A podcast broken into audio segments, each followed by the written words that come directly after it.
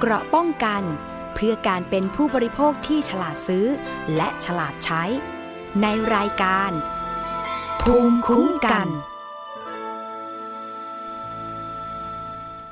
สวัสดีค่ะ คุณผู้ฟังต้อนรับเข้าสู่รายการภูมิคุ้มกันรายการเพื่อผู้บริโภคค่ะ วันนี้วันพุธที่ 9 ธันวาคม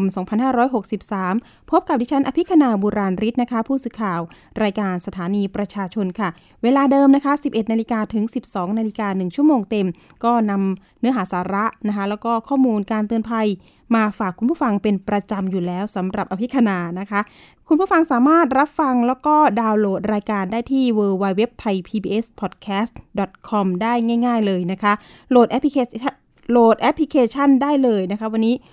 ลิ้นรัวกันนิดนึงนะคะ คุณผู้ฟังคะตอนนี้สถานการณ์น้ำท่วมที่ภาคใต้นะคะ ก็ยังต้องการความช่วยเหลืออยู่นะคะ เป็นกำลังใจให้กับชาวภาคใต้กันด้วย ตอนนี้น้ำท่วมนี่ก็จากนครศรีธรรมราชเนี่ยตอนนี้ไปอยู่ที่สุราษฎร์แล้วนะคะ เห็นว่าอำเภอพุนพินนี่ก็หนักพอสมควรนะคะ เพราะว่าเป็นจุดรับน้ำนะคะ แล้วก็ก่อนที่จะไหลลงสู่ทะเลนะคะ อย่างที่ดิฉันเช็คข้อมูลเนี่ยก็อยากจะให้ในส่วนของทาง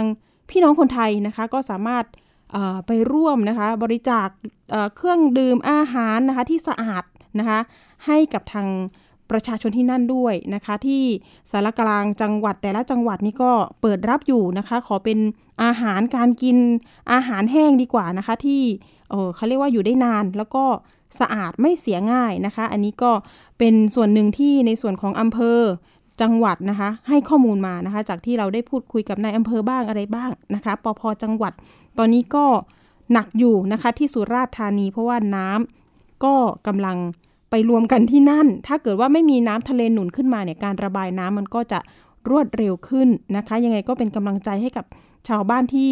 ภาคใต้ด้วยนะคะ สู้ๆต่อไปนะคะสำหรับ สถานการณ์น้ำท่วมนะคะ เป็นประเด็นในเรื่องต่อไปนะคะ เรื่องของการเตือนภัยนะคะ เตือนเป็นประจำทุกสัปดาห์เลย แต่ทีนี้ก็มีเรื่องใหม่ ๆนะคะ ที่ว่าเอามาฝากคุณผู้ฟัง นั่นก็คือว่า ล่าสุดเลยมีผู้เสียหายที่ถูกหลอกซื้ออุปกรณ์ เครื่องดนตรีมือสองนะคะ ส่วนมากผู้เสียหายจะเป็นคนในวงการเเขาเรียกว่าธุรกิจห้องอัดนะคะ ห้องอัดเสียงห้องอัดเสียงเพลงนะคะ ปรากฏว่า ถูกคนในวงการเดียวกันนี่แหละ นะคะโทรโทรศัพท์เข้ามาหลอกนะคะว่าจะเซ้งกิจการจะปิดห้องอัดละ เพราะว่าพิษโควิด ว่าเช่นนั้นนะคะ ปรากฏว่าผู้เสียหายก็หลงเชื่อนะคะ ตอนนี้มีผู้เสียหายรวมๆกันแล้วกว่า 15 คนถึง 20 คน ความเสียหายก็กว่า 3 0 0แสนบาท เดี๋ยวรายละเอียดเป็นยังไง เดี๋ยวเราไปติดตามสกู๊ปข่าว แล้วก็มาพูดคุยกับตัวแทนผู้เสียหายกันค่ะ ตัวแทนผู้เสียหายซึ่งส่วนใหญ่ประกอบอาชีพเปิดสตูดิโอให้เช่าห้องอัดเสียง แต่คนในวงการนี้กลับกลายเป็นเป้าหมายของผู้ก่อเหตุรายนี้ ผู้เสียหายเล่าว่าเมื่อกลางเดือนพฤศจิกายนที่ผ่านมา ผู้ก่อเหตุได้ inbox เข้ามา ก่อนโทรศัพท์มาหาอ้างว่าเป็นเจ้าของห้องอัดอยู่ที่จังหวัดเชียงราย แต่ขณะนี้ต้องปิดตัวลง เพราะปัญหาโควิด -19 และจะขายเครื่องดนตรี เช่น ไมค์ฉาบ คอมพิวเตอร์จากนั้นอ้างว่าห้องอัดของเขาเป็นห้องอัดที่มีศิลปินแรปเปอร์ชื่อดังในวงการมาใช้บริการอยู่บ่อยครั้ง แต่พอผู้เสียหายสนใจก็จะขอเงินมัดจำก่อนตั้งแต่ 17,000 บาทถึง 30,000 บาท แต่พอโอนแล้วก็ไม่ส่งสินค้าให้ และติดต่อไม่ได้ ก็คือโอนเงินให้เขาเนี่ยตกลงกันวันที่ 19 แล้วก็เขาเขาบอกว่า คือตอนแรกผมก็ยังไม่ได้ไว้ใจแบบร้อยเปอร์เซ็นต์ครับผมก็เลยบอกว่าอ่าอย่างนั้นเดี๋ยวให้รุ่นพี่ผมที่อยู่ที่เชียงรายเนี่ยไปเอาของ แล้วเดี๋ยวโอนเงินให้ เขาบอกว่าพี่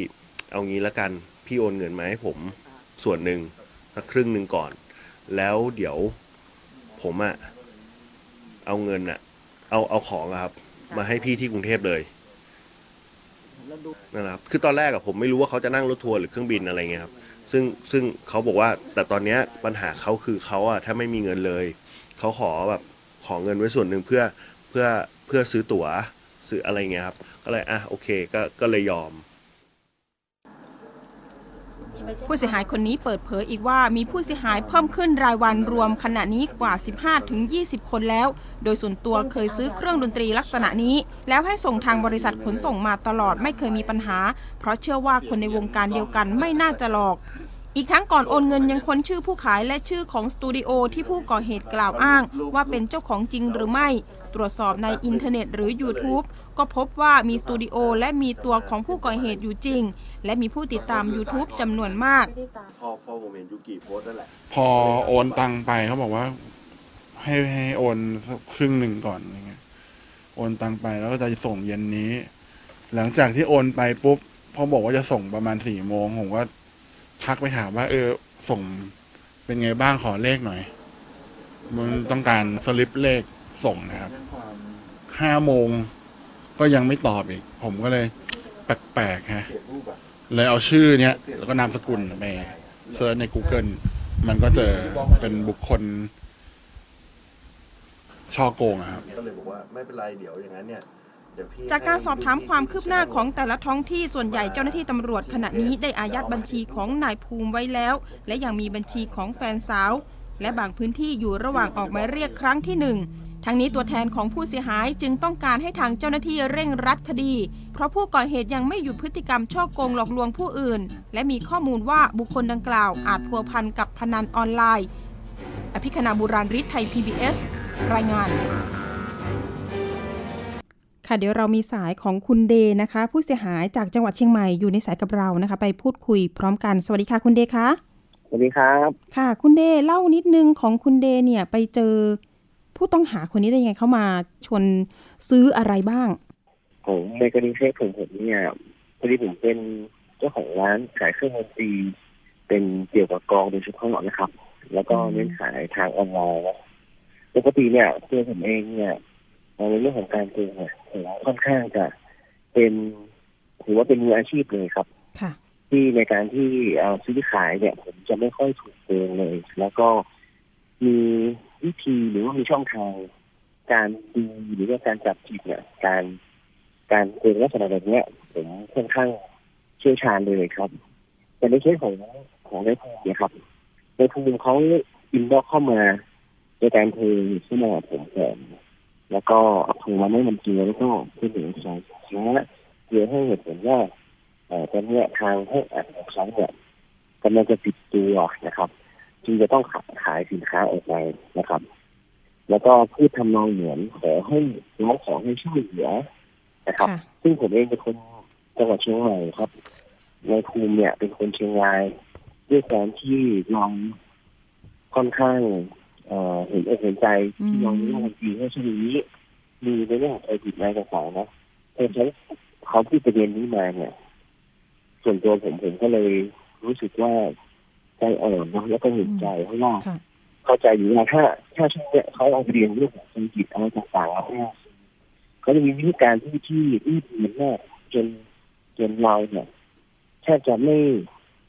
ไม่ผิดสังเกตเลยว่าเขากำลังจะมาทำเราอะไรประมาณนี้ครับ แล้วหลังจากที่เขาทีเขาถือมาทีเสร็จเขาก็ขออนุญาต add LINE ผมก็ add LINE คุยกัน แล้วก็เอ่อในช่วงช่วงนี้ครับเขาก็จะส่งข้อมูล ไม่ว่าจะเป็นรูปภาพไม่ว่าจะเป็นเรื่องของโปรไฟล์ของเขาค่ะเลยเขาจะส่งโปรไฟล์ที่เป็นโปรไฟล์ที่มีอยู่จริงนะครับอืมแล้วเขาก็เป็นคนที่มีชื่อเสียงในวงการจริงๆด้วยซึ่งผมเองก็เคยเห็นผลงานและหลายคนที่เป็นศิลปินเนี่ย ก็ไปทำทำผลงานเพลงกับเขาด้วยครับค่ะซึ่งศิลปินแต่ละคนที่ไปทำเนี่ยก็คือ ระดับต้นๆของประเทศเลอืยมแล้วก็หลาย ๆปัจจัยเนี่ยจะเป็นของเรื่องของอ่า YouTube หรือค่ะอะไรหลายอย่างที่เราเห็นผลงานเขามาก่อนหน้านี้แหละพูดตรงๆก็คือเป็นคนที่มีชื่อเสียงมีเครดิตทางสังคมที่ดีเลยครับ ค่ะ เอ๊ะทำไมใช่ครับเขาถึง ทีนี้สาเหตุที่เขามาทำแบบนี้เนี่ยเราพอเราแบบอะโอนเงินไปละ แต่ไม่ได้รับสินค้าตามที่เขากล่าวอ้างใช่ไหมคะ ครับก็คือเขาทำไมเขาทำแบบนี้ก็คะคือคุณเดย์พอจะไปสืบค้นได้ไหมคะว่าเขามีปัญหาผอะไรมเองเนี่ยช่วงเวลาที่ผ่านมาก็คือหลังจากที่ทราบข่าวว่าผมเองเนี่ยไปทราบข่าวจากที่สินค้าบางชิ้นเนี่ยผม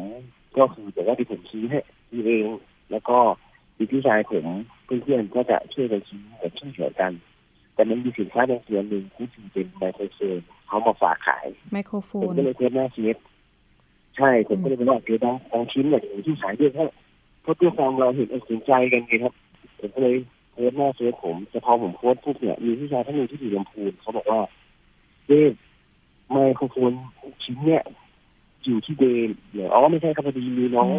ชื่อภูมิได้แหละมาฝากขายที่อยู่เชียงรายค่ะที่เขาที่อยู่ลำพูนเขาบอกว่าไมค์ตัวเนี้ยตอนเนี้ยมันอยู่ที่ที่เอาค่ะเนี่ยครับเลยเป็นประเด็นทำให้ทำให้ผมรู้ว่าเออผมถูกเกลียดละ หลังจากนั้น ผมก็เข้าไปสืบสวนข้อมูลแต่ผมพลาดที่ผมเองเงินไปให้เขาแล้วใช่ครับ ผมก็เลยไปหลังจากนั้นให้สืบค้นข้อมูล แล้วก็ตอนเนี้ยผมก็ที่เดิมก็คือได้รวบรวมผู้เสียหายส่วนหนึ่งแล้วก็แชร์ข้อมูลกันตอนนี้เราได้ข้อมูลก็คือว่าในภูมิเนี่ยน่าจะนำเงินที่ได้จากการเกมเนี่ยไปใช้ในการเล่นการพนันนะครับ ติดพนันสองก็ใช่ไหมคือว่าติดพนันออนไลน์ใช่ครับค่ะการพนันออนไลน์ครับ ซึ่งจริงๆ ผมได้สอบถามคนใกล้ชิดเนี่ย จริงๆเขาเพิ่งจะโกงได้ไม่กี่เดือน แล้วห้องแอปเนี่ยที่เขามีเพิ่งจะปิดตัวได้ไม่กี่เดือนเองซึ่งมันยังไม่ไม่เป็นที่รู้จักในแพร่หลายเรื่องแพร่หลายว่าเขาเนี่ยมีพฤติกรรมแบบนี้หรือว่ากำลังเกรงนะครับค่ะซึ่งเป็นช่องว่างทำให้แบบว่าเขาเขาสามารถติดโกงคนอื่นได้ในช่วงเวลานี้เพราะอืมยังไม่มีใครทราบ ก็คือประมาณช่วงใช่พฤศจิกายนเนี่ยเขาก็ทำพฤติกรรมแบบนี้อย่างรวดเร็วก็คือมีผู้เสียหายอยู่ในเดือนนี้แหละ ใช่ไหมคะครับพฤศจิกายนประมณโดยเอ่อประย้อนหลังมาณไปประมาณสักสองสามเดือนอืมที่เขาหนักหนักๆจริงๆก็คือช่วงเดือนพฤศจิกาค่ะที่เขาน่าจะทำลักษณะเนี่ยลงเลยครับโกงคือผู้เสียหายรายวันเลยนะครับอืมใช่ครับ บางวันก็มูลค่าหลายแสนที่ผมได้ข้อมูลจากเอ่อผู้เสียหายหลายๆท่านนะค่ะ ก็คือประเด็นมีสองประเด็นคือหนึ่งก็คือเรื่องของอ่าการพนันครับ แล้วก็อีกประเด็นหนึงน่าจะเป็นเรื่องของยาเสพติดด้วยนะครับอืมข้อสืบทราบจากเอ่อคนใกล้ชิดเนี่ยก็คือเหมือนว่ามีมีประวัติเคยไปบำบัดเกี่ยวกับยาเสพติดด้วยนะครับ ค่ะ ค่ะ ใช่ครับ โอ้สงสัยจะแบบแต่นะที่มีจะสาเหเกิดตุขึ้นช่วงหลังครับ อืม อาจจะเป็นช่วงหลังครับเนี่ยช่วงสถานการณ์โควิดจริง ๆ ห้องอัด นะคะผู้ประกอบการทั้งหลายก็ต้องปิดตัว อาจจะมีส่วนด้วยในในเรื่องของอะพิษโควิดแหละตามที่กล่าวอ้างนี่แหละเนาะแต่ทีนี้มันคนเรามันหันไปพึ่งพาสิ่งที่อะไม่เหมือนกันอะอย่างเราก็จะดิ้นรนทำอย่างอื่นที่มันสุจริตเนาะแต่บางคนมันมันไปด้านมืดละ ใช่ไหมคะ ประมาณนั้น ใช่ครับอ่าคุณเดย์สูญเงินไปเท่าไหร่นะคะอะไรนะครับ คุณเดย์เสียเงินไปเท่าไหร่นะอ๋อโอนเงินไปเท่าไหร่เอ่อ หนึ่งหมื่นเจ็ดพันบาทหคนึ่รับงหมื่นเจ็ดพันบาท ถ้าสูงสุดนี่อยู่ใช่ที่ครับประมาณเท่าไหร่คะผู้เสียหายในกลุ่ม ผมเห็นมีบางคนถึงแตะถึงสี่หมื่นนะครับโอ้โหซื้ออะไรต่อบ้างคนนะครับ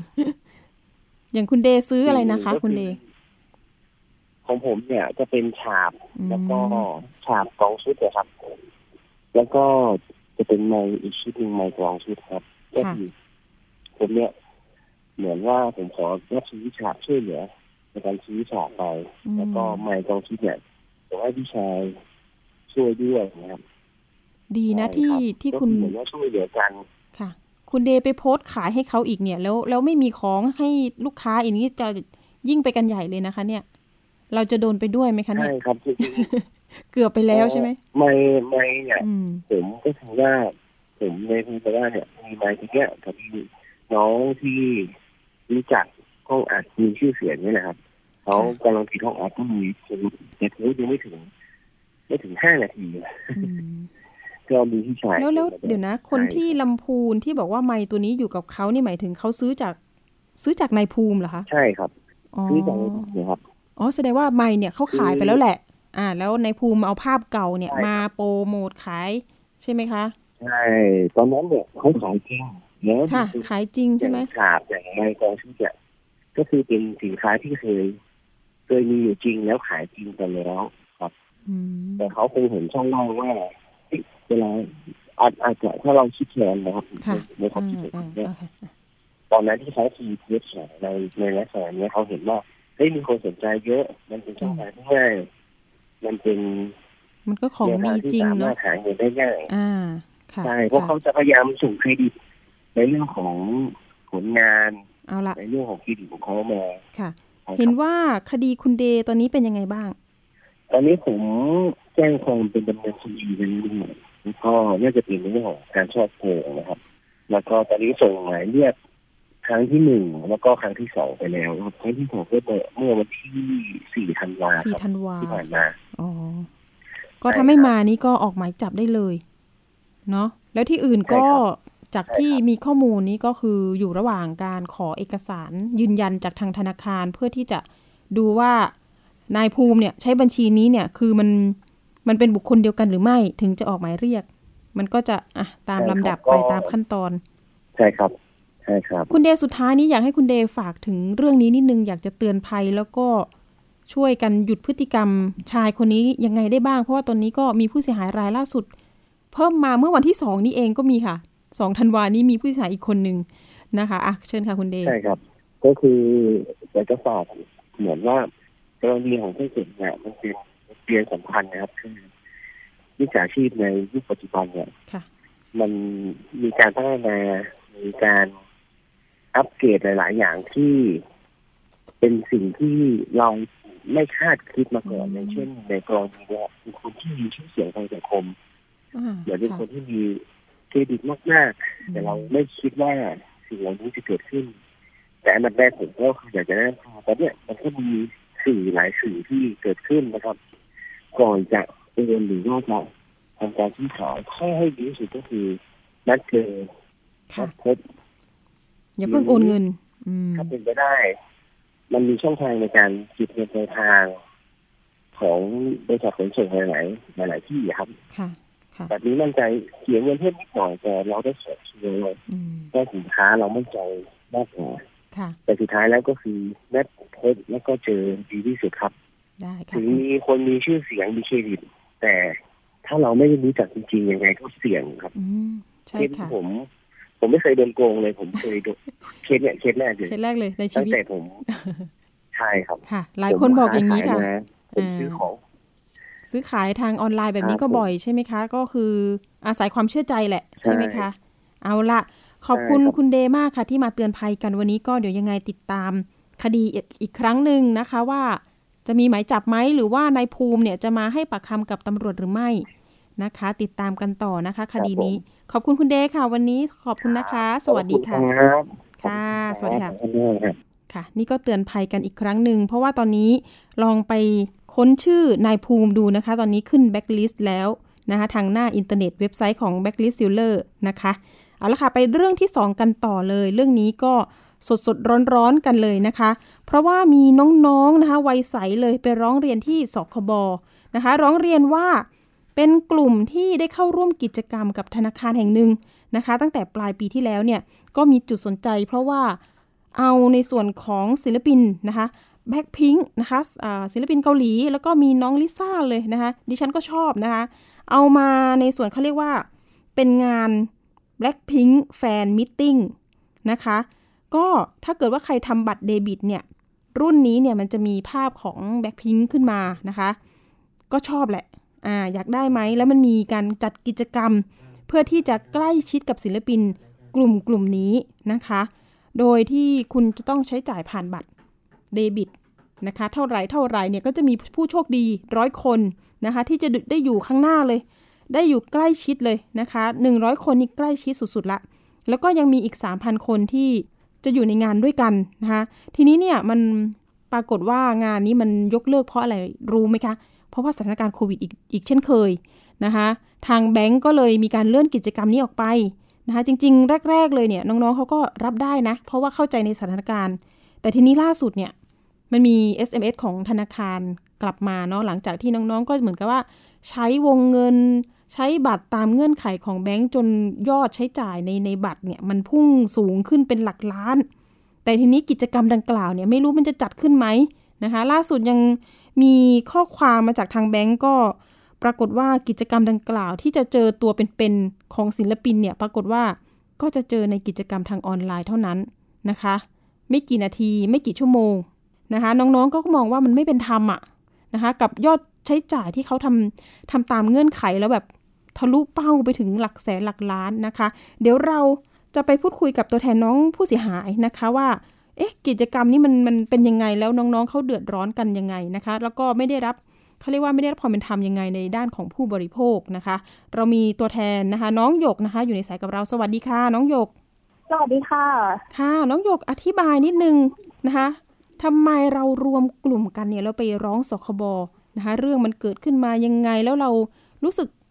ถูกเอารัดเอาเปรียบยังไงกับทางธนาคารแห่งนี้ค่ะอ๋อค่ะ ก็เริ่มต้นเลยก็คืองานไม่สามารถจัดได้เนื่องจากสถานการณ์โควิด เหมือนที่กล่าวมาข้างต้นนะคะค่ะ แล้วก็อยู่ดีๆ วันที่ 27พฤศจิกายนที่ผ่านมา ก็ได้รับ SMS จากธนาคาร แจ้งว่างานจะจัดเปลี่ยนเปลี่ยนไปจัดในรูปแบบออนไลน์ค่ะ ซึ่งกิจกรรมที่จะจัดอะทางธนาคารเขาไม่ได้แจ้งว่าคือกิจกรรมอะไร แล้วก็อืมมีแบบเออเขาเขาจะแจ้งกำหนดการมาแค่ว่า เออเริ่มต้นกิจกรรม30นาที แล้วหลังจากนั้นก็จะเป็นรับชมเบื้องหลังการถ่ายทำภาพยนตร์โฆษณาชั่วโมงหนึ่งอะค่ะค่ะ ซึ่งเรามองว่าเวลาเริ่มกิจกรรม ซึ่งไม่รู้ว่ากิจกรรมอะไร เพราะว่าทางธนาคารไม่ได้แจ้ง30นาทีกับการรับชมโฆษณาหนึ่งชั่วโมง มันไม่คุ้มกับกิจกรรมที่เราทำไป รู้สึกว่าสิทธิประโยชน์มันไม่ มันไม่คุ้มค่าเหมือนสิทธิเดิมที่เราควรจะได้อะค่ะอืมเดี๋ยวนะคะ น้องหยกเล่าถึงย้อนไปสิทธิที่เราจะได้หนึ่งหนึ่งร้อยคนแรกเนี่ย จะต้องทำยังไงคะก็เบื้องต้นนะคะ ที่ทราบก็คืออันดับร้อยอันดับแรกของท็อปสเปนเดอร์ก็คือจะได้นั่งข้างหน้าค่ะ จะได้อยู่แถวหน้าเลย ก็คือจะได้เห็นแบ็คพิงค์ตัวจริงแบบใกล้ๆอะค่ะอืมแล้วก็สิทธิประโยชน์อื่นเขายังไม่ประกาศมา ซึ่งงานก็ยังไม่สามารถจัดได้ เพราะว่าเป็นโควิด แล้วเราทุกคนก็คือรอได้ค่ะ ทุกคนไม่มีไม่มีใครเร่งไม่มีใครเรียกร้องอะไรทั้งสิ้นเลยค่ะแล้วเดี๋ยวนะคะ แล้วร้อยคนแรกนี่ต้องใช้เงินผ่านบัตรเดบิต เนี่ย มันมันเป็นเงื่อนไขยังไง เงื่อนไขคือเราต้องไปเปิดบัตรที่เป็นแบ็คพิงของกสิกรนะคะเป็นบัตรเดบิตเดบิต คือต้องมีเงินในบัญชีถึงใช้จ่ายได้นะคะก็คือเราไปเปิดบัตรทุกการใช้จ่ายธนาคารเขาจะต้องทางมาให้สินค้าหรือบริการ แล้วก็เป็นจ่ายบิลเป็นเติมเงิน รายการรายการใช้จ่ายอะค่ะ จะไม่รวมการโอนเงิน แล้วก็การใช้การใช้ผ่านตู้ ATM ค่ะอืมทุกๆการใช้จ่ายหนึ่งร้อยบาท เราจะได้รับหนึ่งสิทธิ์เพื่อไปลุ้นรับบัตร fan meeting ของแบ็คพิงอะค่ะ ค่ะ ปรากฏว่าน้องหยกใช้ไปเท่าไหร่คะ ของหนูยอดคร่าวๆนะคะ เพราะว่าจำไม่ค่อยได้เหมือนกันประมาณสองล้านสามแสนค่ะสองล้านสามแสน ได้กี่คะแนนคะเนี่ยของหนูได้สองคนล้านเดียวคะแนนใช่ไหมคะอะไรน้องหยกนะคะมาอันดับหนึ่งเลยใช่ไหมน้องหยกค่ะสิทธิ์ที่หนึ่งเลยใช่ไหมคะ ไม่ไม่ค่ะ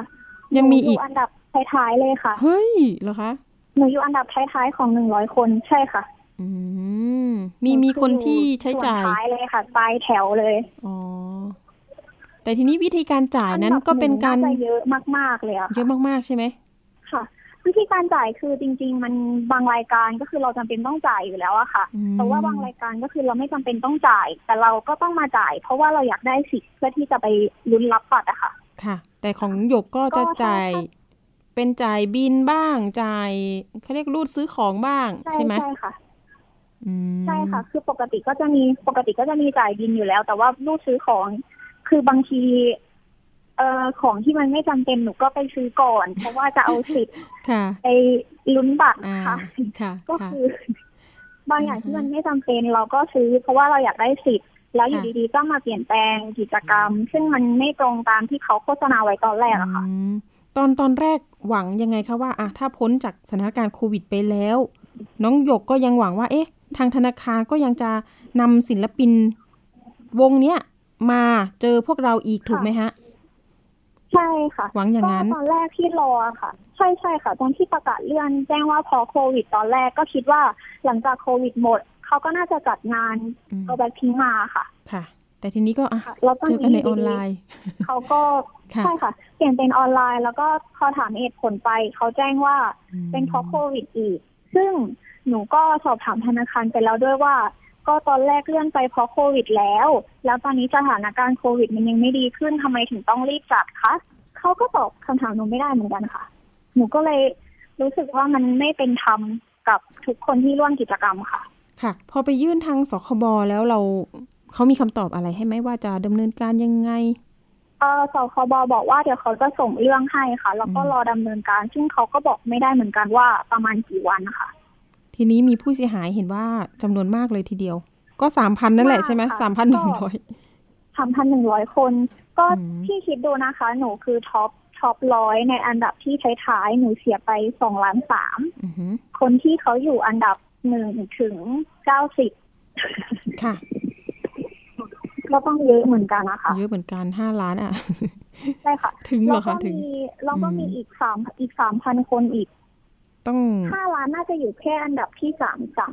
น่ะโอ้โหห้าล้านน่าจะอยู่แค่กลางๆนะคะพี่ค่ะ ที่ผ่านมาทางแบงค์เขาอธิบายหรือชี้แจงยังไงไหมคะเขามีโทรหลังจากที่เขาส่ง SMS มาแล้วอะค่ะเขาก็มีโทรติดต่อมา แล้วเราก็ถามคำถามกลับไปอืมคือ SMS ที่เขาส่งมาค่ะ เขาให้เรากดเข้าไปเพื่อที่จะยอมรับเงื่อนไขที่เขาจะเปลี่ยนแปลงรูปแบบกิจกรรมให้เป็นแบบออนไลน์ ซึ่งเขาจะมีให้เราเลือกว่ายอมรับหรือไม่ยอมรับ หนูก็เลยถามเขาไปว่าเอ่อที่ให้เลือกยอมรับกับไม่ยอมรับอะค่ะ ถ้ากดยอมรับหมายถึงหนูต้องยอมรับเงื่อนไขที่ถูกธนาคารเอาเปรียบใช่ไหมแล้วถ้าเกิดหนูกดไม่ยอมรับหมายถึงที่หนูทำมาทั้งหมดหนูสละสิทธิ์ใช่ไหมคะเขาก็ตอบว่าใช่ค่ะ ซึ่งหนูรู้สึกว่ามันไม่มีทางเลือกอะไรให้หนูเลย ก็คือเหมือนเขาบังคับว่าหนูต้องยอมรับอย่างเดียว หนูถึงจะได้อืมหมายถึงหนูถึงจะได้เข้าร่วมกับกิจกรรมเขาอะค่ะ ค่ะ คือได้เห็นเบื้องหลังการถ่ายโฆษณา ค่ะ จริงๆ เรื่องหลังค่ะการถ่ายทำโฆษณาค่ะ เขาต้องลงใน YouTube ให้ดูฟรีมีด้วยอยู่ซ้ำแล้ค่ะวไม่ใช่แบบ ใช่ค่ะ ไม่ใช่ให้เอามาเอามาใส่เป็นสำหรับคนที่เสียเงินไปเป็นล้านๆแบบเนี้ยค่ะ อ๋อค่ะ แล้วเขาแล้วเขาทางธนาคารเขาก็แจ้งมาว่าสำหรับ top spender หนึ่งหนึ่งร้อยท่าน จะมีของขวัญสุดพิเศษให้ภายในเดือนมกราคมเอ่อปี 2564 ซึ่งหนูมองว่าถ้าเกิดวันที่ได้รับของขวัญแล้วของขวัญมันไม่คุ้มค่ากับสิทธิที่เราควรได้ เราก็ไม่มีสิทธิ์โต้แย้งอะไร เพราะว่ากิจกรรมมันจะถูกจัดขึ้นในวันที่ 24 ธันวาคมนี้ค่ะอืมก็คือกิจกรรมมันผ่านไปแล้วแล้วก็โต้แย้งอะไรไม่ได้แล้วหนูก็เลยค่ะออกมาเรียกร้องก่อนนะคะอืมอืมอืมก็คือกิจกรรมก็ใกล้ๆถึงแล้วอะยี่สี่นี่แหละ ใช่ใช่ไหมค่ะคะคือทางเขาประกาศ เขาประกาศอืมวันที่ 27 พฤศจิกาค่ะ แล้วก็ให้กดยอมรับภายในวันที่ 10 ธันวา ให้กดยอมรับนะคะ ถ้าไม่ยอมรับก็คือสละสิทธิ์เลย แล้วก็กิจกรรมจะจัดขึ้นในวันที่ 24 ธันวา ซึ่งมันคือวันพฤหัสบดีอะค่ะอืมไม่ใช่ทุกคนที่จะว่างในวันในวันพฤหัสอะค่ะ ก็คือให้มานั่งดูออนไลน์พร้อมกัน ถูกต้องไหมคะใช่แล้วก็เขาค่ะ เขาให้ให้ให้โค้ดมาเพื่อที่จะให้ไปนั่งดูหน้าคอมค่ะ หนูก็เลยมองว่าค่ะที่ที่ยอมเสียไปเป็นล้านนะคะ หนูต้องการที่จะไปอยู่ในที่ที่หนูสามารถมองเห็นแบ็คพิงและแบ็คพิงสามารถมองเห็นหนูอืมไม่ใช่หนูมานั่งมองเขาอยู่ค่ะหน้าคอม ไม่ค่ะงั้นหนูก็ดูเขาผ่าน YouTube ผ่านช่องผ่านอะไรของเขาก็ได้อะค่ะอ่าผ่านเว็บ TikTok ผ่านอะไรนะ อินสตาแกรมใช่ของใช่ค่ะลิซ่าก็ได้ว่างั้น ใช่ใช่ค่ะอืใช่ค่ะอืมันไม่ได้แตกต่างกันเลยซึ่งค่ะก็หาดูได้เยอะแยะเลยตอนนี้ถูกไหมคะ ใช่ค่ะค่ะใช่ค่ะอืมอืมตรงนี้เราก็มองว่ามันไม่เป็นธรรมกับผู้บริโภคเนาะถูกเอารัดเอาเปรียบอะไรประมาณนี้ ใช่ค่ะใช่ค่ะอืมอืมอืมแล้วเขาแบบเขาเลือกวันจัดกิจกรรมใหม่อะค่ะ โดยไม่สอบถามความเห็นของของผู้โชคดีที่ได้รับรางวัลว่าทุกคนสะดวกวันที่20 24ธันวาคมจริงไหมอืมเวลานี้ทุกคนสะดวกค่ะหรือเปล่า ซึ่งมันไม่ใช่วันหยุดเสาร์อาทิตย์อะค่ะ พอจะนึกออกไหมคะอืมคือบางคนอ่าใช่เขาไหมก็ไม่ได้เลิกงานสี่โมงแบบเนี้ยค่ะ เขาอาจจะค่ะเลิกทุ่มนึงแล้วเขาจะนั่งดูยังไงประมาณเนี้ยค่ะอ๋อเอ๊ะแต่ทีนี้น้องหยกน้องหยกสามารถมีกลุ่ม ตอนนี้รวมกลุ่มกันเนี่ย ในไลน์เลยปะคะหรือว่ามีค่ะมีตั้งเป็นกลุ่มไลน์มีค่ะมีในกลุ่มนั้นถึงร้อยใช่คนค่ะหรือว่าถึงสามพันคนเลยไหมหรือว่าไม่ ไม่ไม่ถึงค่ะ คือหนูต้องบอกก่อนว่าเขาทางธนาคารนะคะเขาไม่ได้แจ้งผ่านทางหน้าเพจหรือหน้าเว็บไซต์ หรือช่องทางอ๋อการติดต่อของเขา เขาส่ง SMS ไปให้ผู้โชคดี ซึ่งผู้โชคดีบางคนเขาก็อาจจะเปลี่ยนเบอร์มือถืออ๋ออเขาก็จะไม่รับข่าวสารอือฮึค่ะอือฮึ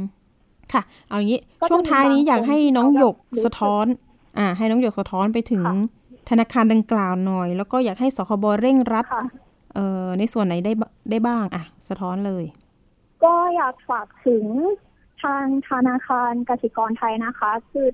คิดว่าเขาน่าจะดูฟีดแบ็ทางทวิตเตอร์หรือทางช่องทางออนไลน์บ้างแหละค่ะเออเรามีคำแนะนำที่สามเออที่เขาสามารถเปลี่ยนแปลงกิจกรรมให้มันเหมาะสมมากขึ้นนะคะ อาจจะเป็น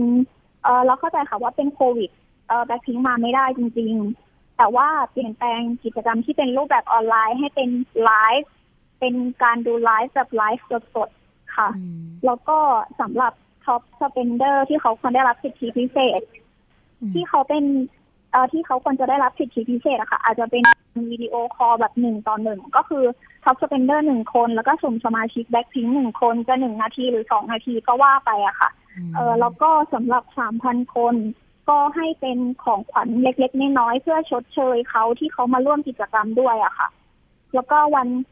จริงๆ ที่ที่หนูอยากขอร้องกสิกรากๆเลยก็คือให้เขารับฟังข้อเสนอแนะจากทางแฟนคลับของอืมแบ็คพิงบ้างอะค่ะค่ะ คือเหมือนเหมือนพวกหนูส่งอะไรไป เขาจะตอบแค่ว่าขออภัยในความไม่สะดวกค่ะอืม call center ประมาณเลยปะเนี้ยคะค่ะอืมอืมอืมเอาใช่ละใช่ค่ะค่ะ แล้วคำถาม แล้วคำถามที่เอ่อพวกหนูถามไป เขาก็จะตอบกลับมาแบบว่า ไม่อ่านคำถามอะค่ะ เขาตอบเหมือนก๊อปปี้แล้ววางทุกคำถามอะค่ะ ก็เลยแค่อยากให้เขารับฟังความเห็นจากฝั่งแฟนคลับบ้างอะค่ะค่ะเนาะเพราะแบ็คแล้วก็แบ็คพิงก็เป็นฝากถึงอะต่อเลย ค่ะ ฝากถึงฝากถึงของสคบค่ะ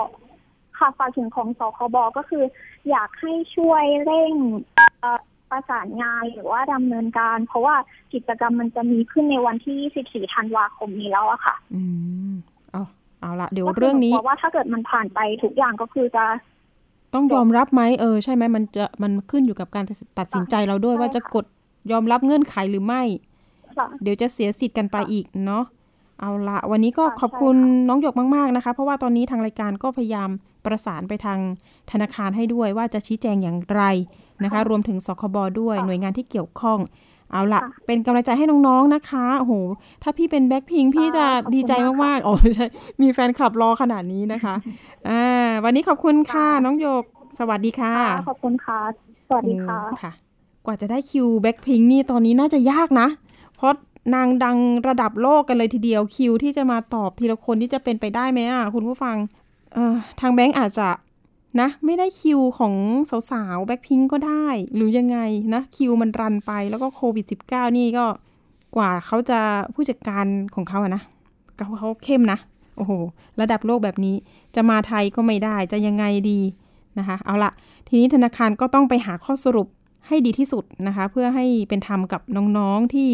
ใช้สิทธิ์วงเงินไปรูดปุ๊ดป้าดปุ๊ดป้าดจนทะลุล้านนะคะ ในบัตรเดบิตเนี่ยยอด ตอนนี้ธนาคารพุ่งเป้ามากมากๆนะคะ เพราะว่าเอาโฆษณามาจากทางเอาแบ็คพิงมาทำเป็นพรีเซนเตอร์ด้วยนะคะอ่ายังไงก็ต้องชี้แจงแล้วก็ให้ความเป็นธรรมกับน้องๆด้วยเนาะเอาละค่ะ เรื่องที่ 3 ได้อีกนิดนึงนะคะ อันนี้อยากจะมาบอกเล่ากัน เพราะว่าเป็นเรื่องของพ่อค้าอาหารตามสั่งที่จังหวัดขอนแก่นเขาไปร้องเรียนคอปพนะคะให้ตรวจสอบบริษัทประกันภัยแห่งหนึ่งหลังจากลูกสาวของเขาเนี่ยถูกรถชน แล้วตอนแรกเนี่ยคนที่ชนอะหนีด้วยนะคะ นะคะไม่จ่ายอะไรเลยไม่รับผิดชอบนะคะจนกระทั่งคุณพ่อท่านนี้ไปตามเจอนะคะ ถึงจะยอมรับ แล้วก็อ้างว่าจะจ่ายค่าชดเชยให้ น่าจะตกลงกันตอนแรกน่าจะจ่ายให้มือห้าหมื่นนะคะ แต่ทีนี้ไปไปมาจ่ายให้แค่สองหมื่นบาทอ่าทำให้ไม่เพียงพอต่อการชำระหนี้ที่คุณพ่อเนี่ย ไปยืมหนี้ยืมสินมาเพื่อรักษาลูกสาว แล้วก็ซ่อมแซมรถจักรยานยนต์เป็นรถพ่วงนะคะ ในการประกอบอาชีพด้วย โอ้โห คุณพ่อก็ดิ้นตามหาคนชนนะคะ หลายวันเลยทีเดียวกว่าจะเจอนะ ก็สู้ชีวิตกันไปเลยทีเดียวตอนนี้ก็เห็นว่าคอปพจังหวัดนะคะไปร้องเรียนที่คพจังหวัด แล้วก็รวมถึงเจ้าหน้าที่ตำรวจด้วยนะให้ให้ดูแลเรื่องคดีนี้นะคะอะเดี๋ยวเรามีสายของคุณพ่อชัยเชษ์นะคะ อยู่ในสายกับเราสวัสดีค่ะ คุณพ่อคะสวัสดีค่ะผมสวัสดี ครับ ค่ะ คุณพ่อตอนนี้ลูกสาวหายหรือยังขาหายหรือยังยังเลยครับโดนชนเข้าไปยังไงคุณพ่อ คือลูกสาวไปตลาดตอนเช้ามืดอืมโดนชนตอนประมาณหกโมงกว่าหกโมงเช้าอะค่ะ อืม แล้วทีนี้ชนแล้วหนีเหรอคะคุณพ่อหนีชนแล้วหนีรถเก๋งโตโยต้ายาริสอะอ๋อชนแล้วชนแล้วหนีทีนี้ไปหากล้องวงจรปิด ไปหาไปหายังไงตำรวจก็ไปหาให้สี่ห้าตัวก็แบบไม่เห็นทะเบียนไม่เห็นเป็นรถไม่เห็นทะเบียน อืม ทีนี้ไปตามเจอได้ยังไงคะคุณพ่อคือนี่ผ่านไปประมาณสิบสิบเอ็ดสิบสองวันแล้โอ้วโหค่ะก็ตำรวจก็มาไปแต่ผมมันผมนึกยังไงไม่รู้ผมไปหาตามเองตามวันเดียวก็เจอเลไปยตามวันเดียว ไปเจอตอนนั้นเขาทำอะไรอยู่คือไปเจอรถครับอยู่ในอู่อ๋ออู่ซ่อมทีนี้ว่าผมก็เลย ผมตอนแรกผมไม่รู้ผมเอาเอารูปภาพจากที่ตำรวจเขาพิมพ์ออกมาให้อะไปเดินถามในอู่อืมพอดีไปเจอผู้จัดการฝ่ายฝ่ายซ่อมอะค่ะเขาบอกมีมาคันนึงเขาพูดจาแปลกๆอยู่คนคนที่จะมาซ่อมอะอ๋อเขาบอกว่าเขาถูกรถเขาถูกชนมา แล้วก็คนชนเขาหนีไปแล้วอืมทีนี้ไอ้ทางผู้ซ่อมมาผู้จัดการก็บอกว่า อย่างนั้นคุณต้องไปแจ้งตำรวจนะแล้วจะได้เอาประกันมาเคลมได้เขาก็ตอบกลับไปบอกว่าเออ เดี๋ยวหนูจ่ายเองได้ค่ะ คนชนเขาหนีไปแล้วไม่เป็นไรเดี๋ยวหนูจ่ายเองได้ครับว่าอย่างนี้อ๋อผู้จัดการอู่ก็เลยบอกแปลกใจแล้วตอนเนี้ยคือทำไมทำไมไม่กล้าประกันมาคืนปกติก็ต้องเขาก็นะให้ต้องเบอร์โยนให้ประกันอยู่แล้วอะเนาะคือด้วยฝ่ายช่างเนี่ยเขาก็บอกว่า มันแปลกประหลาดแล้วก็เขาเอามันแปลพิ้กนประหลาดผมพิ้นแบบหลักฐานที่จะเข้าซ่อมอะชื่อคนอะไรเงี้ยชื่อแล้วก็นับไอ้เบอร์โทรศัพท์ ผมก็ยังไม่แน่ใจว่าเป็นเขาตอนแรกอะอืมพอพอผมได้ชื่อมาได้เบอร์โทรศัพท์มาค่ะผมกลับมาถึงบ้านทุกผมก็โทรไปหาเขาเบอร์เนี้ยอืมทีนี้ผมตอนแรกโทรไปสองครั้งเขาไม่รับ ทีนี้ครั้งที่สามเขารับอืมพอเขารับปุ๊บผมก็เลยพูดไปแบบว่าเออคุณทำอย่างนี้ได้ไงเนี่ยรถคุณเนี่ยชนลูกผมแล้วคุณหนีไปอย่างเงี้ย คุณหนีไปตั้งสิบกว่าวันเนี่ยค่ะคุณรู้ไหมผมเอาเรื่องคุณเป็นที่นะตอนนี้ผมรู้ว่าคุณเป็นใครแล้วอะไรค่ะเขาก็เลยบอกโอ้ยอย่าพึ่งนะอย่าเอาเรื่องเอาอะไรนะ เดี๋ยวเราคุยกันได้อืมค่ะ คุณชัยเชษฐ์คะอาจจะรวบรัดขั้นตอนนิดนึงเนื่องจากรายรายการเราเหลือเวลาน้อย ก็ล่าสุดเห็นว่ามีการไปตกลงกันที่คอปพใช่ไหมคือมีข้อสรุปไหมคือตอนแรกเนี่ยไปไปไปที่ประกันรถส่วนของเมืองไทยประกันไทยเนี่ยไปไปไปที่นั่นก่อนอืมไปคุยกับประกันเขา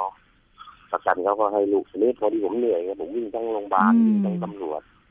แล้วเนี่ยพอคุยนี้ลูกแล้วให้ลูกไปไปไปที่ประกันไทยเนี่ย ไปให้ลูกเขาไปเองไงผมไม่ได้ไปด้วยเขาให้ลูกผมเซ็นเขาบอกว่าเอออันนี้ลูกก็เล่าให้ฟังว่าเขาให้เซ็นฉบับนึงนะสามหมื่นสองหมื่นเขาให้เซ็นอยู่สามฉบับแล้วก็ค่าซ่อมมอเตอร์ไซค์ตกลงแล้วเขาก็ยังพูดเลยว่า เออ อันนี้ให้รวมแล้วเนี่ย จะได้ห้าหมื่นห้าหมื่นสามพันกว่าบาทนะอืมเขาบอกลูกสาวลูกสาวมันถึงมาบอกกับผม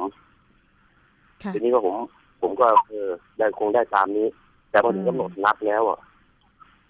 เขาเขาไม่ได้ส่งเรื่องเข้ากรุงเทพอืมถึงกำหนดนัดนัดนัดนัดไปเอาเงินอย่างเงี้ยทีนี้ลูกสาวผมก็ไปได้เบอร์ผู้จัดการผู้จัดการที่กรุงเทพมายังไงไม่รู้เขาโทรไปที่นู่นค่ะทีนี้ที่นู่นเขาโทรมาต่อว่าเป็นนำเรื่องเนี่ยเป็นนำเรื่องมาต่อว่าลูกผมอีกทีนี้ผมก็อ่าโวยวายแต่ตอนนี้ก็เพราะว่ามีมีคนกลางแล้วใช่ไหมคนกลางเป็นตอนนี้ใครเอ่ยคอปพจังหวัดหรือว่าบริษัทประกันภัยก็ได้ไป คนกลางนี่ก็คือคอพคอปพอะไรเนี่ยอ่าคือเขาดูแลคอปพการประกันเนี่ยค่ะค่ะแต่แต่ก็คุยนะก็คือเขาก็ดีอยู่เขาก็คุยให้อะไรอืมผมก็เอาหลักฐานเนี่ยก็ตอนนี้ดูผมก็ยังทุกวันนี้ก็ยังกระดำแผลอยู่เลยเพราะว่ามันยังค่ะไม่หายดีไงอืมเพราะว่านะแผลมันติดเชื้อมันรักษาติดเชื้ออีกสองสองสองเดือนนะค่ะเรื่องกว่าแล้วค่ะทีคุณนี้พ่อก็คุยกับวพ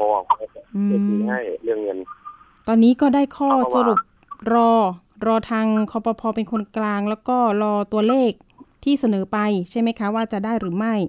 เนาะก็เป็นตัวอย่างหนึ่งคุณชัยเชษฐ์เป็นตัวอย่างที่เราจะต้องเรียกร้องสิทธิ์เนาะแล้วก็หน่วยงานที่ดูแลในเรื่องนี้เนี่ยถ้าเกิดว่าไม่ได้รับความเป็นธรรมเนี่ยก็คือคอปพเลยนะคะสำนักงานคณะกรรมการกำกับและส่งเสริมการประกอบธุรกิจประกันภัยนะคะ ถ้าเกิดว่ามีปัญหานะคะ ท่านผู้ฟังก็โทรไปได้นะคะ สายด่วน 1186 นะคะคุณชัยเชษฐ์ถ้ายังไงเนี่ยอาจจะต้องยกเคสคุณชัยเชษฐ์เป็นตัวอย่างนะคะ เตือนภัยประชาชนเนาะเดี๋ยวทางรายการจะประสานไปอีกครั้งหนึ่งค่ะ คุณชัยเชษฐ์ในรายการสดเนาะครับผมค่ะ วันนี้เป็นกำลังใจให้ลูกสาวด้วยแล้วก็ครอบครัวด้วยนะคะ ค่ะ สวัสดีค่ะผมขอบคุณครับค่ะ ก็เป็นตัวอย่างเนาะแล้วก็เดี๋ยวเรื่องนี้ติดตามกันอีกทีว่าจะจบกันตรงไหนยังไง แล้วก็จะได้รับความเป็นธรรมไหมทางด้านเรื่องประกันภัยนะคะ เอาละค่ะช่วงต่อไปนะคะ คิดก่อนเชื่อกับดรแก้วกังสดานอัมภัย นักพิษวิทยาและคุณชนะทิพย์ไพรพงศ์วันนี้เสนอตอนนะคะ โสดมีความสุข จนชรานั้นเป็นปกติหรือไม่ไปติดตามค่ะ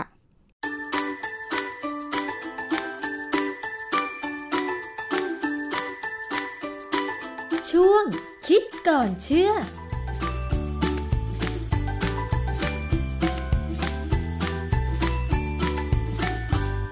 พบกันในช่วงคิดก่อนเชื่อกับดรแก้วกังสดานนภัยนักพิษวิทยากับดิฉันชนาทิพไพรพงศ์นะคะ พูดถึงเรื่องเพศในปัจจุบันค่ะคุณผู้ฟัง ไม่ได้มีเฉพาะเพศชายเพศหญิงเท่านั้นนะคะ ยังมี LGBT แล้วนอกจากนั้นค่ะ มีเพิ่มเข้ามาอีกเยอะมากเลยนะคะ ซึ่งเป็นสิ่งที่เราควรจะเรียนรู้ เพราะว่าการอยู่ในสังคมปัจจุบัน บางครั้งการเข้าสังคมก็ต้องระมัดระวังตัวเอง การที่จะไปพูดคุย พบปะสนทนากันนะคะ บางทีอาจจะไปแตะกับความรู้สึกของคนบางเพศได้ เพราะฉะนั้นมาเรียนรู้ด้วยกันค่ะคุณผู้ฟัง ทีนี้มันก็มีหัวข้อที่หลายคนพูดถึงในปัจจุบันก็คือ คนอยู่เป็นโสดกันมากขึ้นนะคะ อาจจะด้วยเหตุผลหลาย ๆ อย่าง เช่นทำงานหนักจนเกินไป จนไม่มีเวลาหาคู่ อะไรประมาณนี้นะคะ หรือบางทีก็หาคู่ ไม่ตรงกับที่ต้องการก็เลยอยู่เป็นโสดอยู่คนเดียวซะเลย แบบนี้มันจะมีผลอะไรกับวันข้างหน้า หรือกับสุขภาพร่างกายหรือเปล่าต้องมาดูงานวิจัยค่ะ อาจารย์แก้วคะ เรื่องของโสดหรือไม่โสด จะอยู่เป็นสุขจนถึงแก่เท่า มันมีอะไรเป็นงานวิจัยไหมคะ อาจารย์ ความจริงงานวิจัยก็พอมีนะแต่ก่อนอื่นเนี่ยเราลองดูสภาพความเป็นจริงในสังคมนะคนบางคนเนี่ยเขาก็อยู่สบายๆ ผมเจอคนหลายคนเนี่ยอยู่สบายๆไม่มีคู่ไม่มีอะไร แต่เขาก็ไม่ได้ผิดปกติค่ะคุยกับเขาเขาก็เป็นผู้หญิงหรือเป็นผู้ชายธรรมดาค่ะ ซึ่งอันนี้ตอนแรกเนี่ยก็ไม่รู้ว่าเขาอาจจะไม่พบใครก็ได้นะ แต่ความจริงบางคนเนี่ยเขาไม่ใช่ไม่พบใครนะ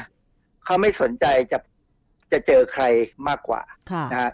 มันมีคำคำหนึ่งที่ปัจจุบันเนี่ยเขาใช้คือ asexual ซึ่งมีการมีคนแปลว่า เป็นผู้ไม่ฝักใฝ่ทางเพศ ค่ะคำว่า asexual เนี่ยสมัยที่ผมเรียนวิชาทางชีววิทยาเนี่ย เราหมายถึงสิ่งมีชีวิตชั้นต่ำนะพวกแบคทีเรีย พวกเชื้อรา พวกยีสต์อะไรพวกเนี้ย พวกนี้จะจะไม่มีการแบ่งเพศ เขาจะมีการขยายพันธุ์โดยใช้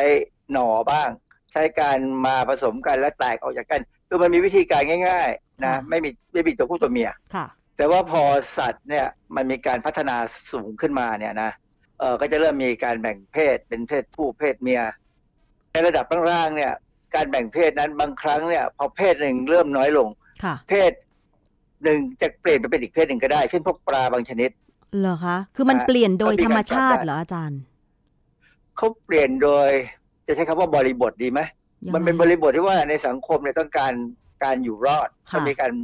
สืบพันธุ์มีการขยายพันธุ์ค่ะปลาตัว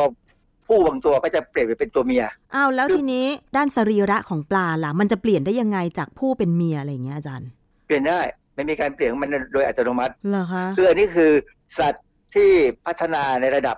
ยังไม่สูงมากอืมแต่ถ้าสูงขึ้นมามากๆเนี่ย มันจะยังเปลี่ยนมันจะเปลี่ยนไม่ได้แล้วไอ้อือฮึพวกอวัยวะเพศเนี่ยจะเปลี่ยนไม่ได้ค่ะนะฮะซึ่งอันนั้นก็คือในสัตว์ แต่ว่าในคนเนี่ยเราก็คุ้นชินกับคำว่าผู้หญิงผู้ชาย แต่ปัจจุบันนี้ ผมเคยดูทีวีครั้งหนึ่งเด็กวัยรุ่นเนี่ยเขาให้สัมภาษณ์เขาบอกว่า ปัจจุบันนี้อย่าถามว่าเป็นเพศอะไร เพราะว่าเพศนั้นมันมีหลากหลาย แล้วมันดูจะเป็น infinity คือเป็นอนันต์ค่ะคือไม่จำกัด เราเคยบอกว่ามี LGBT ค่ะจากนั้นก็มี LGBTQ ค่ะปัจจุบันเนี่ยที่ผมเจอเนี่ยกลายเป็น LGBTQIA+ แปลว่าอะไร A อาเนี่จายรย์ A นี่คือ asexual ที่เราจะคุยกันวันนี้ค่ะนะ A นี่คือ asexual แล้วไอล่ะส่วคะน I I คือ intersex อ๋อ intersex เนี่ยหมายถึงคนที่เกิดมาแล้วมีอวัยวะสืบพันธุ์สองเพศพร้อมๆกัน แต่ไม่พัฒนาทั้งคู่ อาจจะต้องมีการผ่าตัดเอาอย่างใดอย่างหนึ่งออกไป คือเขาจะต้องไปตรวจ DNA ว่าเป็นผู้หญิงหรือผู้ชายก่อนค่ะนะฮะแต่คนกลุ่มนี้เนี่ยพอเปลี่ยนพอผ่าตัดเอาเพศหนึ่งออกไปแล้วเนี่ย มันจะมีปัญหาหลายอย่าง เช่น บางคนเนี่ยมีปัญหาไต ก็ต้องเปลี่ยนไตค่ะ แล้วก็จะตายไว ผมเคยเจอลูกของคนที่ทำงานนะนะเขามีปัญหาอย่างเงี้ยลูกเขาออกมาแล้วมีสองเพศ แล้วก็ต้องเลือกเพศอันหนึ่งตามโครโมโซม แต่ว่าสุดท้ายอายุได้ไม่ถึงยังไม่ถึงสิบปีเลยไตมีปัญหาอืมก็ต้องเอาไตของพ่อให้ เอาไตของพ่อให้เนี่ยอยู่ได้ประมาณสิบปีก็ก็ตายแหละ เพราะว่าเด็กพวกนี้จะต้องใช้ยากดภูมิต้านทานค่ะซึ่งมันทำลายไตทิ้งเหมือนกัน นะฮะเพราะฉะนั้นก็เป็นเรื่องของบุญกรรมเท่านั้นเองค่ะอันนี้ LGBTQIA+ plus นี่เป็นเครื่องหมายบวกก็ได้หรือเป็นตัว P ก็ได้ค่ะจะหมายถึงที่จะตามมาข้างหลังนะฮะแต่สำหรับวันเนี้ยเราจะคุยเรื่อง asexual ซึ่งเป็นเรื่องที่น่าสนใจมาก เพราะว่าความจริงรอบๆตัวผมเนี่ยก็มีหลายคนที่แสดงอาการแบบเนี้ยคือเขาเขาไม่ได้เดือดร้อนที่จะต้องมีคู่ ไม่สนใจแต่เขาจะก็เป็นหาคนธรรมคู่ดาอะไรอย่างนี้ใช่ไหมคะ เออแต่เขาก็ไม่ได้ต่างไปจากคนอื่นนะเขาก็คบกับผู้หญิงก็ได้เขาคบค่ะผู้ชายก็ได้ค่ะเขาบอกว่าเรื่องเพศเนี่ยมันเป็นการแสดงออก คือผู้ชายเนี่ย พอโตขึ้นเป็นวัยรุ่นเนี่ย ก็จะมีลักษณะที่เราเรียกว่า stereotype เป็นผู้ชาย ก็คือกินเหล้าสูบบุหรี่ บางคนก็ไม่เป็นอย่างผม ผมไม่กินเหล้าไม่สูบบุหรี่ เพราะว่าผมมีความรู้สึกว่ามันไม่อร่อยมันไม่สนุกแล้วมันเสียสตังค์ค่ะนะส่วนผู้หญิงก็แต่งหน้าทาปากใช่ไหมทุกอย่างที่ทำเนี่ยมันเป็นการดึงดูดเพศตรงข้าม แต่ถ้าคนที่เป็น asexual เนี่ยเขาจะไม่ทำแบบนั้นเขาจะไปเรื่อยๆของเขาไม่มีจุดมุ่งหมายที่จะต้องดึงดูดใคร แต่ว่าคำว่า asexual เนี่ยบางคนจะไปเข้าใจว่าเหมือนกับคนที่ถือพรหมจรรย์พวกนักบวชหรือเป็นคนที่จะละเว้นทางเพศ ซึ่งวิธีการทั้งสองแบบเนี่ยมันเป็นการตั้งใจอย่างมีสติที่จะเลือกฝรั่งเขาใช้คำว่า make a choice นะบังคับตัวเองให้ไม่มีส่วนร่วมในกิจกรรมเกี่ยวกับเพศค่ะนะฮะ แม้ว่าจะต้องประสบกับความดึงดูดทางเพศ แต่เขาก็บังคับแต่ว่าตัวเองได้ใช่ไหมอาจารย์เขาบังคับตัวเองเขาพยายามบังคับตัวเองนักบวชในหลายนิกายเนี่ยจะเป็นอย่างนั้นทั้งผู้หญิงผู้ชายเราเคยเห็นในในหนังก็มีใช่ไหมค่ะแต่ว่าคนที่เป็น asexuality หรือ asexual เนี่ยคือคือ asexual เนี่ยเป็นคำคุณศัพท์ แต่ถ้าเป็นคำนามเนี่ยก็คือ asexuality เนี่ยเขาไม่ได้มีอาการภาวะดื้อดึงต่อสภาวะที่เกิดเลยเขาเพียงแต่ไม่ตอบสนองเท่านั้น อย่างเช่นใครมาสนใจเขาก็เฉยเฉยๆ เขาก็ไม่ได้ไปสนใจใคร เพียงแต่ว่าคบหาสมาคมเป็นเพื่อน ได้เท่านั้นใช่ไหมอาจารย์ ได้ได้ให้ดูนักนักแสดงบางคนนะเขาแสดงบทโรแมนติกดีมากเลยค่ะ แต่ปัจจุบันนี้จนจะห้าสิบก็ยังไม่ไม่ไม่มีคู่ ไม่มีคู่ทั้งหญิงหรือชายหรือเพศเดียวกันไม่มีเลยนะเขาก็อยู่สบายๆของเขาอย่างนั้น มีตัวอย่างแล้วถ้านึกให้ดีเนี่ยเราจะเห็นเท่าที่ผมนึกได้ตอนนี้คือนักแสดงผู้ชายคนหนึ่งที่หน้าตาใช้ได้เล่นละครดีมากเลย ก็ยังประหลาดใจว่าเขาก็อยู่มาคนเดียวสบายๆ เลยมองว่าเออหรือว่าเขาเป็นเซ็กชวลก็ไม่รู้อืมมันไม่ใช่ความผิดปกตินะ มันเป็นทางเลือกที่เขาจะเลือกเองค่ะนะฮะอาจารย์แล้วมันมีงานวิจัยอะไรที่เกี่ยวข้องกับเพศ asexual ไหมคะอาจารย์ ผมสืบค้นในฐานข้อมูลของ PubMed PubMed เนี่ยมันเป็นฐานข้อมูลสืบค้นทางด้าน biomedical literature ของ Medline คือเกี่ยวกับทางวิทยาศาสตร์สุขภาพนะฮะแล้วก็วิทยาศาสตร์ชีวภาพ ซึ่งจะอยู่ใน Medline Medline นี่ก็เป็นฐานข้อมูลที่ใหญ่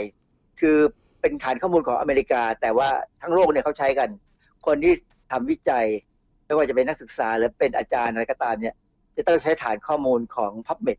เออผมก็ใช้คำว่า asexuality เนี่ยเข้าไปค้นดู พบบทความกว่า 9,800 เรื่องโอ้นะแต่พบว่า 10 อันดับแรกแค่นั้นเนี่ยที่จะเกี่ยวกับมนุษย์ นอกจากนั้นจะเกี่ยวกับพืชหรือสัตว์หรืออะไรเป็น ตามเรื่องตามราวคือ คือเรื่องสัตว์เนี่ยก็คืออย่างเช่นสัตว์เปลี่ยนเพศอะไรอย่างเงี้ยที่ผมพูดให้ฟังว่าสัตว์เนี่ยถ้าสมมุติว่าในกลุ่มเนี่ยเพศมันไม่ไม่สมดุลกันเนี่ยจะมีการเปลี่ยนเพศ เพื่อจะให้เกิดความสมดุลและให้มีการสืบพันธุ์ที่ถูกต้องค่ะดังนั้นบทความจริงๆอะมีน้อยมากนะผมพยายามหาดูเพื่อจะทำความเข้าใจอะเช่นมีบทความหนึ่งเรื่อง asexuality colon classification and characterization ตีพิมพ์ในวารสาร archive of sexual behavior วารสารนั้นเนี่ยคำว่า archive เนี่ยมันคือหอจดหมายเหตุนั่นแหละค่ะนะเป็นเป็นวารสารที่ทางด้าน sexual behavior แท้ๆเลย เป็นบทความตีพิมพ์ในปีในปี 2007 เขาก็จะอธิบายข้อความว่า asexuality เป็นไงเพราะว่ามันมันเพิ่งมีการเริ่มต้นศึกษาจริงๆจังๆไม่ถึง 10 ปีมั้งถ้าเท่าที่ทราบนะฮะค่ะคืออย่างนี้คนที่เป็น asexual เนี่ยเมื่อก่อนนี้เขาก็อยู่ในโลกของเขาค่ะ เขาไม่สามารถจะติดต่อใครได้ จนเมื่อมีอินเทอร์เน็ตเขาจึงสามารถที่จะแสดงตัวได้ แล้วก็มีกลุ่มในตัวบทความต่างๆเนี่ยที่เกี่ยวกับ asexuality เนี่ยเขาจะพูดถึงสาเหตุบ้างพอสมควร ซึ่งผมจะไม่พูดถึงมัน เพราะว่ามันมีหลายสาเหตุมากแล้วก็ต้องพูดยาวแต่มีอยู่เหรอคะสาเหตุอยู่อันหนึ่งที่น่าสนใจค่ะ คือเขาบอกว่าคนที่จะเป็น asexual เนี่ย อาจจะมีสาเหตุมาจาก ACE ACE คืออะไรว่าคะ ACE คืออะไรเออ ACE เป็นคำย่อมาจากคำว่า adverse childhood experience แปลว่า adverse adverse เนี่ยมันแปลว่าอะไรที่ไม่ค่อยดี เช่นอ่าฮะถ้าเราบอกว่า adverse effect คำแปลมันคือผลร้ายหรือผลอันตรายค่ะนะฮะพอบอก adverse childhood experience ก็คือสิ่งที่เด็กเจอเป็นแล้วปไม่ระสดีบการณ์ที่ไม่ดี เออเป็นประสบการณ์ที่แย่ของเขาเนี่ย คือผมสนใจอันนี้เพราะว่า ไปพบข่าววันหนึ่งของมหาวิทยาลัยมหิดลเขาบอกว่าสถาบันแห่งชาติเพื่อการพัฒนาเด็กและครอบครัว มหาวิทยาลัยมหิดล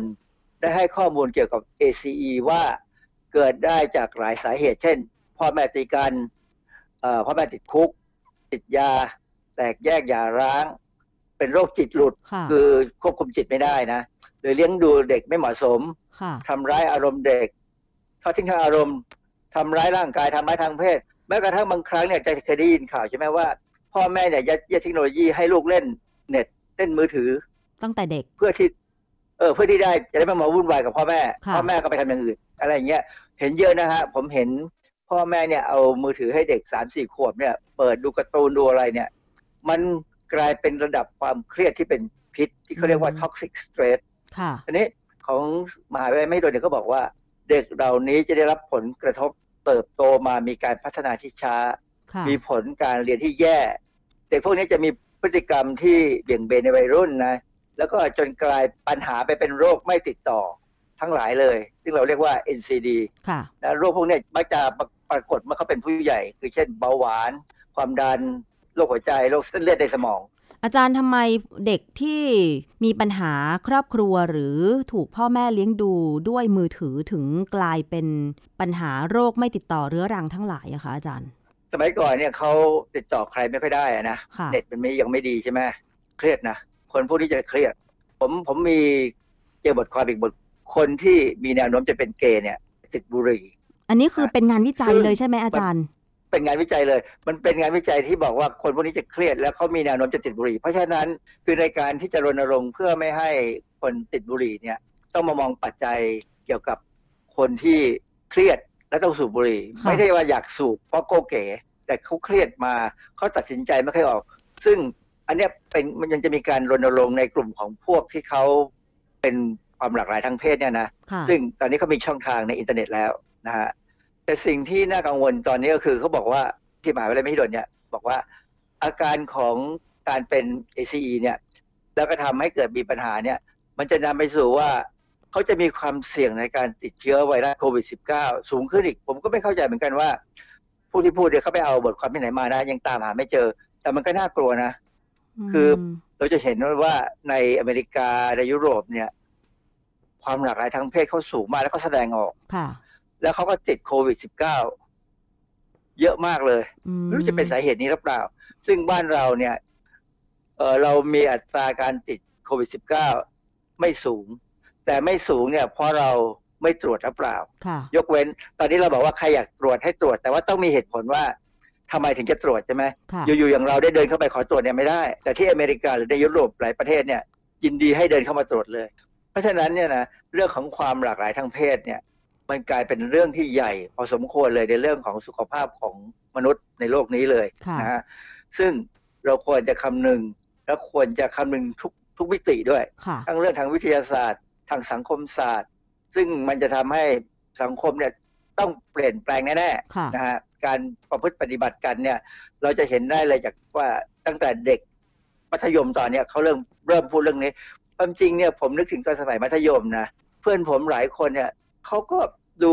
ไม่ชายิงนะอือฮึแต่เขาไม่แสดงอาการออกมาค่ะเพราะสมัยก่อนเราไม่ยอมรับใช่นะฮะแต่สมัยเนี่ยยอมรับกันนะเราจะเห็นมีคนที่แสดงตัวว่าเขาอยากเป็นอีกเพศแล้วล่ะตั้งแต่มัธยมต้นเลยนะซึ่งก็ต้องยอมเขาเพราะเพราะว่าชีวิตเป็นของเขาค่ะ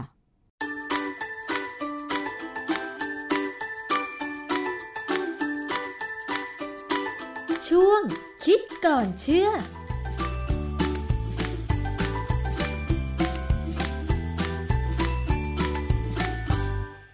ค่ะ วันนี้ก็นำเรื่องราวหลากหลายเลยนะคะ มาฝากคุณผู้ฟังแน่น ๆ จุก ๆ เลยนะคะค่ะ หมดเวลาแล้วค่ะสำหรับอภิคณาในวันนี้พบกันวันพุธหน้าเวลาเดิมวันนี้ สวัสดีค่ะ ติดตามรายการได้ที่ www.thaipbspodcast.com แอปพลิเคชัน Thai PBS Podcast หรือฟังผ่านแอปพลิเคชัน Podcast ของ iOS Google Podcast Android Podbean SoundCloud และ Spotify ติดตามความเคลื่อนไหวของรายการและแสดงความคิดเห็น โดยกดถูกใจที่ facebook.com/thaipbspodcast